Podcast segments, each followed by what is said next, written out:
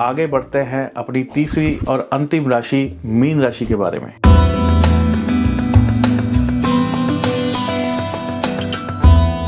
तो इस दौर में सबसे पहले मीन राशि वालों को मैं कुछ चीज़ों के लिए संकेत देना चाहूँगा कि इस समय में किसी की भी सलाह आपका काम बिगाड़ सकती है। कोई एक गलत सलाह आपके कार्य को बिगाड़ सकती है किसी की गलत सलाह के कारण आप किसी बड़ी प्रॉब्लम में फंस सकते हैं। कई बार आप किसी पर विश्वास करते हैं वो कोई सलाह देते हैं वो सलाह आप मान लेते हैं और वो गल, सलाह गलत होती है तो आप फंस जाते हैं। तो ऐसी चीज़ें आपके साथ हो सकती है तो थोड़ा सा संभल कर रहना होगा थोड़ा बच कर रहना होगा थोड़ा सा अपनी बुद्धि से अपने धैर्य से अपने विवेक से आपको काम लेना होगा।